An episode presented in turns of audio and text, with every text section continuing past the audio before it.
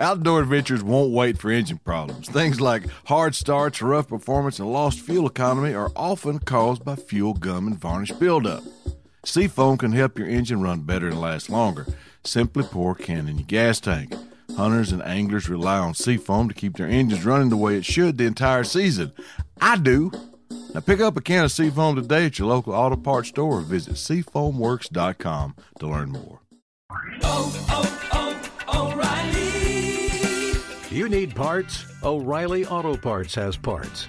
Need them fast? We've got fast. No matter what you need, we have thousands of professional parts people doing their part to make sure you have it. Product availability. Just one part that makes O'Reilly stand apart. The professional parts people. Oh, oh, oh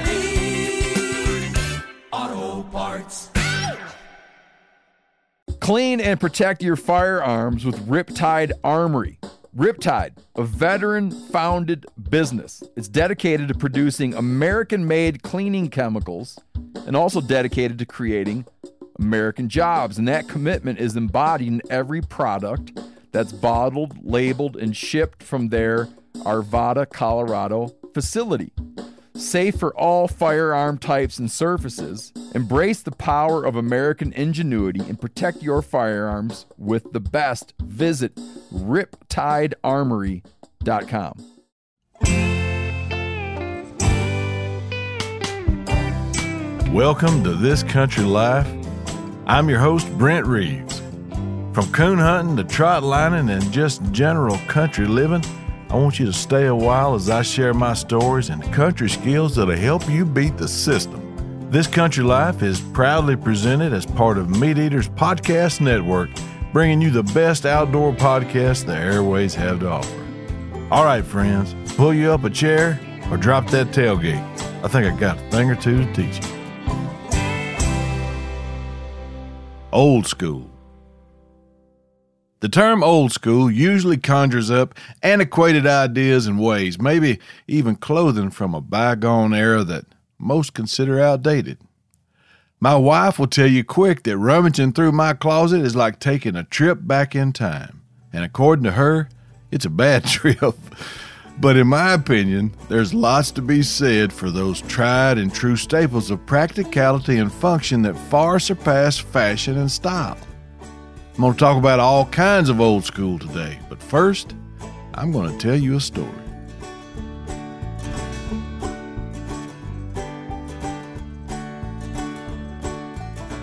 It was common old school practice where I grew up for folks to occasionally take it upon themselves to burn the woods off. Now, back before timber companies put their force into regular burn cycles and management plans other than harvest, the locals would help them out and do it themselves. Now, the old school term for that was burning off the woods. The new, more acceptable and probably accurate term for that is called arson, and it's greatly frowned upon and for good reason. Controlled burning has been an important forestry tool for a long time. During certain times of the year, a good burn helps control the amount of litter buildup, and by litter, I'm, I'm talking about leaves and limbs, dead timber, anything else that'll burn, not trash. But when when all that stuff is left to build up over the years, it can burn out of control and to the point of becoming a wildfire where timber damage and property loss are a higher risk. By staying ahead of those conditions, you can avoid all those problems. There's plenty more advantages to burning, like regenerating growth, shifting soil nutrients, and, and removal of uh, undesired plants. That's just, just to name a few. So, with that in mind, let me take you on a journey back in time to when I was just a lad.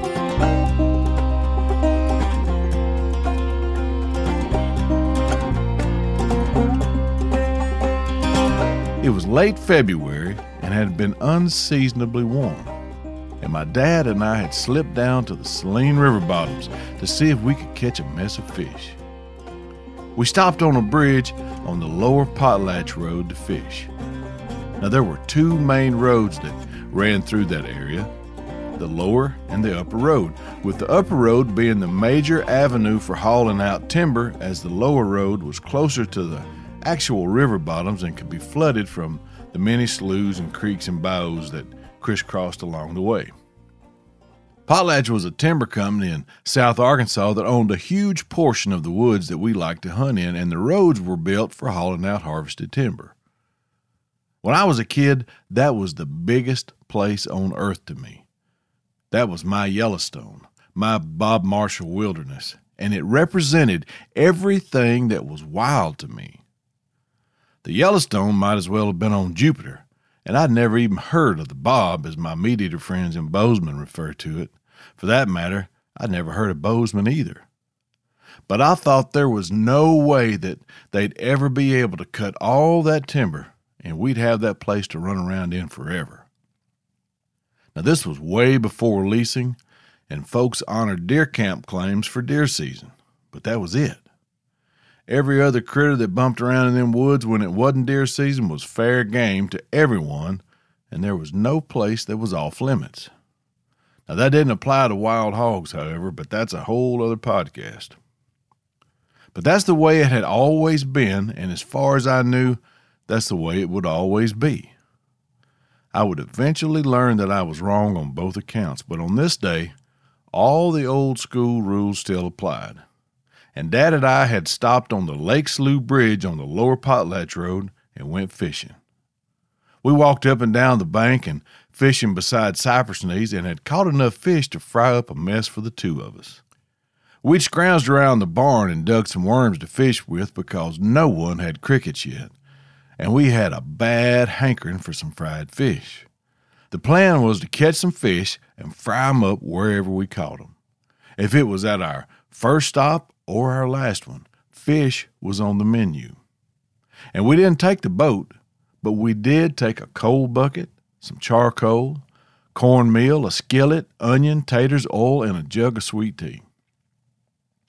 We were on a mission to eat fish, not go fishing. The slough was up and running water, and it didn't take long for us to catch a mess of fish. We cleaned them pretty quick, and Dad had me to building the fire while he cut the taters up and got the fish mealed and ready to fry. Now, I was working at a fevered pitch and could taste those fish we were about to cook already. Man, it's going to be good. I'd cleared off a small spot beside the bridge and off the road on a dim logging road, a trail really, and I'd kicked away the leaves, sitting the coal bucket down and getting the charcoal doused with lighter fluid and lit. Dad was sitting on the bank of the slough cutting up the taters when I lit the fluid soaked charcoal that blazed up like a volcano. Woof! I backed up and stared at how high it was burning, and I didn't pay attention to the lighter fluid that had run out on the vents at the bottom of the bucket and had caught the leaves on fire that I hadn't kicked away. A gust of wind later, and the fire had crossed that old dim trail and was lighting the fuse on a huge cane thicket. For anyone not familiar with switch cane thicket, allow me to pontificate. They grow tall and thick, and when they're green, you can't burn them with napalm. But when they're dead and dried out like these were, they burn like Daffy Duck in a Bugs Bunny cartoon. Strike a match and poof, ashes and smoke they're gone. I took off my jacket and I commenced to whooping the flames that were burning around that charcoal bucket when I saw Dad jump up from the bank of the slough and see that cane thicket explode in a wall of flame. His eyes were big and bugging out of his head in horror. I'd only I'd only seen him that big once before when a few years earlier I'd nearly killed him with a truck. But that's a story for another day. Dad, bro- Dad broke off a big pine limb and started thrashing that fire in a futile attempt to stop it. It was no use, and he and I both knew it. He kicked the coal bucket over toward the area that had already been scorched to bald earth and chunked the bucket in the back of the truck along with every shred of evidence that we'd been there. The fire had traveled so far away from where it started that you could barely feel the heat from it, but man, you could see it and you could hear it.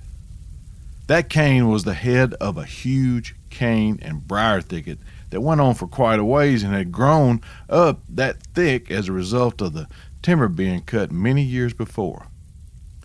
It's probably five acres or so, and by now it was roaring pretty good, and the dried cane stalks popping with when they built up with gas, in the hollow sections like somebody was shooting a gun. It was just pow, pow, pow, pow, pow, and you could just hear it out there. The good thing was, after about 30 acres or so, that fire had nowhere to go. It was surrounded by Lake Slough on one side, which was wider than the road we'd driven in on, and another fork of Lake Slough that joined it a quarter of a mile or so in the direction of where the fire was headed. There was nothing we could do but leave, and we did that with reckless abandon. Now, that may sound terrible, but my dad knew that fire wasn't going anywhere. But he also didn't want his son to be branded an arsonist at such a young age. That's a moniker you should earn on purpose, not on accident. Anyway, we skedaddled and went to the house, which wasn't that far away, and I watched that smoke as we got further and further away. It looked like the whole world was on fire. I fretted about that fire, and for good reason. I'd made a mistake, and I was inattentive to everything that I was supposed to be doing. Building a fire was only half of my job. I was also responsible for making sure it didn't burn where it wasn't supposed to. Attention to detail is what wrecks just about everything, or the lack of it, I should say. I kept pestering Dad for us to go check it, and not long after we'd got home, we went back. Just like every criminal returned to the scene of the crime. We did take time to get the charcoal bucket and everything else is out of the truck before we went, just in case we ran into somebody. But it was in the middle of nowhere, and there was no logging going on, and there was no hunting season going on, so the chances of us running into anybody was very remote. The smoke had decreased from what had been an hour ago, and we could see that it was running out of fuel. Dad said it'll be on the bank of Lake Slough before long, and that'll be the end of it. You learned a valuable lesson today, son, and it could have been costly, maybe even deadly, but it wasn't, and that's a good lesson to learn. I felt better about it. The main thing I felt better about was my dad wasn't mad at me, and I hadn't destroyed someone's home or hurt anybody. He said, Let's go home and eat some fish. Well, Dad pulled down in that old logging trail where it had all started, and even the charcoal had burnt to the point of blowing away in the wind. He backed out in the road and stopped abruptly, causing me to turn away from that big plume of smoke and see Mr. Junior Williams' truck pulling across the Lake Slough Bridge and right up beside us. Mr. Junior was a family friend, and he had some running dogs and would hunt with Dad a lot. And I'd known him all my life. Mr. Junior was a good man. Mr. Junior raised chickens, and my dad was his serviceman for years. But raising chickens wasn't Mr. Junior's only job. He was also the Arkansas Forestry Commission's County Forest Ranger for Cleveland County. In other words, he was the wildfire police, and he was pulling up beside my dad's truck and rolling down his window. I was going to prison and would never again see the light of day. I would never make it to junior high school, and I would never taste a fried bluegill brim again. My life was over.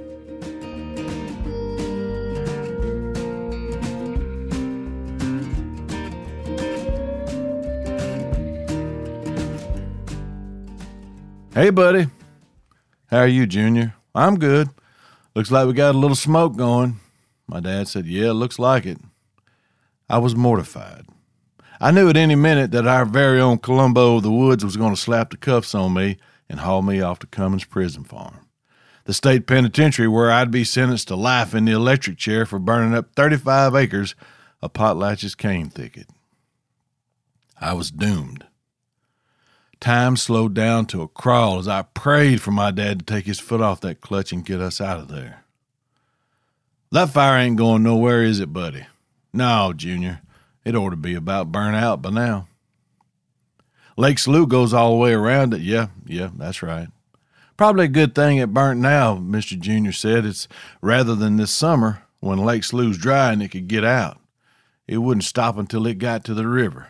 Man, it wouldn't be a a camp left down there. When he said that, I wanted to die. It made me sick at my stomach. I knew all the folks that had camps down there, and I had been a guest in most of them. I glanced back at that smoke and When I looked back, Mr. Junior was looking at me dead in the eyes, and he said, Brent, did you burn them woods up? Sweet Jesus, I'm caught. I just sat there looking back at him and waiting for him to pull his pistol on me. Dad turned his head toward me and said, Well, answer the man. Now I'm betrayed by my father. I'm going down. I gathered up all the gumption I had, and I said, I cannot tell a lie, Mr. Junior. I did it. He started laughing and hitting his hand on the steering wheel. Dad started laughing, and I wanted to cry, and I was just about to when Mr. Junior said, Buddy, that boy is crazy as you are. Dad said, He sure is, Junior. We're late for dinner. I'll see you. And with that, we took off. I barely heard Mr. Junior say bye before we were making tracks toward the Ponderosa. Now, I've always thought that he knew we'd done it. After all, I, I did confess to him. I didn't lie about it. But it was a lesson learned and one I will never forget.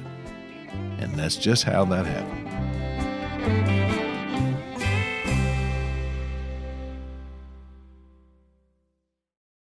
This show is sponsored in part by BetterHelp. What's the first thing you'd do if you had an extra hour in your day? A lot of us spend our lives wishing we had more time. The question is, time for what? If time was unlimited, what would you use it for? The best way to squeeze that special thing into your schedule is to know what's important to you and make it a priority. Now, therapy can help you find what matters to you so you can do more of it. Therapy is important because talking about the issues that concern you may be all you need to better understand how to handle them. I know it does for me. If you're thinking about starting therapy, give BetterHelp a try. It's entirely online, designed to be convenient, flexible, and suited to your schedule. Just fill out a brief questionnaire to get matched with a licensed therapist and switch therapists at any time for no additional charge. Learn to make time for what makes you happy with BetterHelp. Visit betterhelp.com slash countrylife today to get 10% off your first month. That's BetterHelp, H-E-L-P dot com slash countrylife. We've all seen plenty of gadgets and fads come and go, but there's one product that stood the test of time Seafoam Motor Treatment. Now, lots of hunters and anglers know that Seafoam helps engines run better and last longer. It's really simple. When you pour it in your gas tank, Seafoam cleans harmful fuel deposits that cause engine problems. I'm talking stuff like hard starts, rough engine performance, or lost fuel economy. Seafoam is an easy way to prevent or overcome these problems. Just pour a can in your gas tank and let it clean your fuel system. You probably know someone who's used a can of Seafoam to get their truck or boat going. You do know someone. Me. I've been using it for years. Really. People everywhere rely on Seafoam to keep their trucks, boats, and small engines running the way they should the entire season. Help your engine run better and last longer. Pick up a can of Seafoam today at your local auto parts store or visit seafoamworks.com to learn more. Hey, here's a simple but very meaningful gift idea for your mom or grandparent who lives across the country. These are great, dude. These are really nice things to give to people. It's a digital picture frame from Aura. It's perfect for sharing pics of all the things they can't be there for, from family vacations to their grandkids' graduation. Let's say your mom comes out. You take a bunch of pictures of your mom with your kids or whatever. When she goes home, you can greet her at home with all those pictures you just took on the frame. And you can also keep her up to date by updating the frame from afar. It's all done online. It's a ton of fun. Comes with unlimited storage and simple controls on the frame so you can upload as many photos as you want and mom can pick the perfect one. See why it was named the number one digital frame by Wirecutter, The Strategist, and Wired. Right now, you can save on the perfect gift that keeps on giving by visiting auraframes.com. That's A U R A frames.com. Make sure you use the promo code MeatEater because for a limited time, you can get $20 off their best selling frame with that code. The code being MeatEater. Auraframes.com, promo code MeatEater. Old school. It can describe a lot of things, but the main message I get from it is it's a if it ain't broke, don't fix it kind of vibe. There may be a better way to do things that are better and more time efficient, but time to me these days is measured in joy. I can sit down with a whet rock and a case pocket knife and sharpen it all evening, just slowly back and forth, honing that blade to a razor's edge. And I could use any number of sharpening tools and have it done in a matter of minutes, which is more efficient, but not nearly as satisfying or relaxing. I used to sit and watch my dad sitting in his recliner doing the same thing with the very Arkansas stone that I use. I couldn't wait to learn how to do it, and when I did, it's something I enjoy. There's something therapeutic about it. Maybe it's the, the sound or the motion that connects me with the past and those memories of watching my dad do it. It's a cheap and harmless pastime, and it serves a purpose because a dull knife is more dangerous than a sharp one. I'm going to say that again so the folks in the back can hear me. A dull knife is more dangerous than a sharp one. You don't agree? Well, hear me out. My brother Tim and I were rabbit hunting one Saturday afternoon when I was 14. We were walking up some old ditches and briar thickets on a friend's farm a couple miles from ours that was covered up in cottontails. We'd shot two or three when another one busted out on my side of the ditch, and I shot him, but I didn't make a killing shot. It was in the middle of a soybean field, and there wasn't a tree or a fence post within a quarter of a mile to knock his head on. So I pulled out my pocket knife, and I was going to quickly give him the old coup de grace to the throat, but my knife was so dull that when I tried to force it into the spot where I needed it to end it quickly, I had to push extra hard, and it slipped from where I had it intended and jobbed it into the palm of my hand that I was holding that wiggling rabbit with, and it sunk in my hand about two inches. I laid my shotgun on the ground, swapped hands, and gave the stock a love tap with that rabbit's noggin and ended that portion of the suffering. But I was now bleeding like crazy, and rightfully so, seeing as how I had just stabbed myself. It was a common phrase of my mother's every time you or your brother opens a pocket knife, you cut yourself. About one more time, and I'm going to hide it from you. She wasn't wrong, although this time I had stabbed myself instead of cutting myself, which could be considered a technicality. Tim said, Mama's going to be mad at you. Well, we ain't going to tell Mama. I looked across that field, and there was Clement's Grocery a half a mile away a country store that friends of our family owned and where Miss Billy Ruth Clements would be working. I'd get her to doctor on me, and that'd be the end of that. Take me to the store, Tim. Miss Billy Ruth will fix it up. So that's what we did, and that's what she did.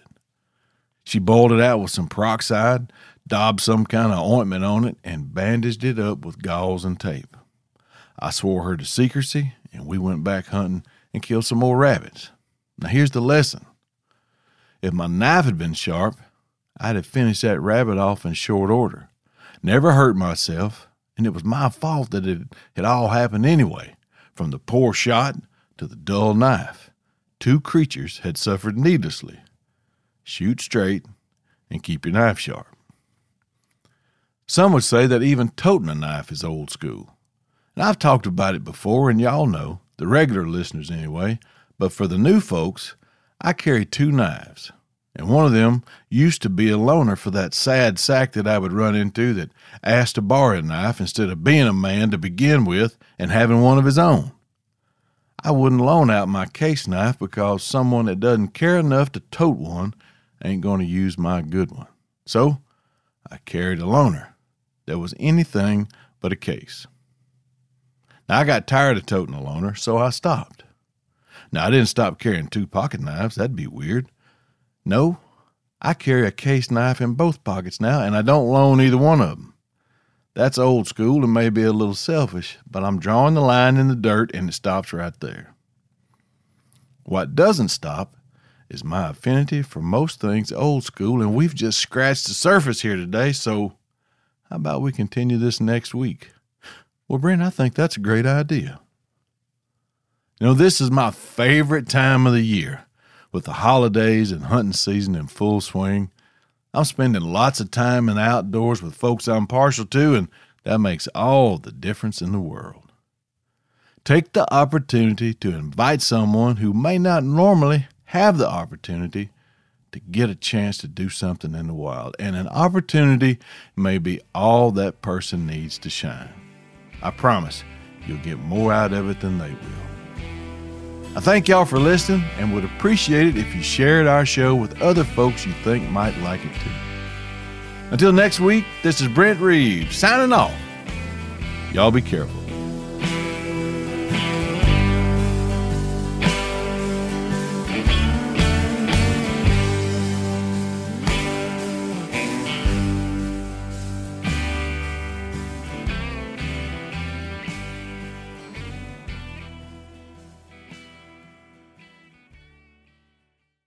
This show is sponsored in part by BetterHelp.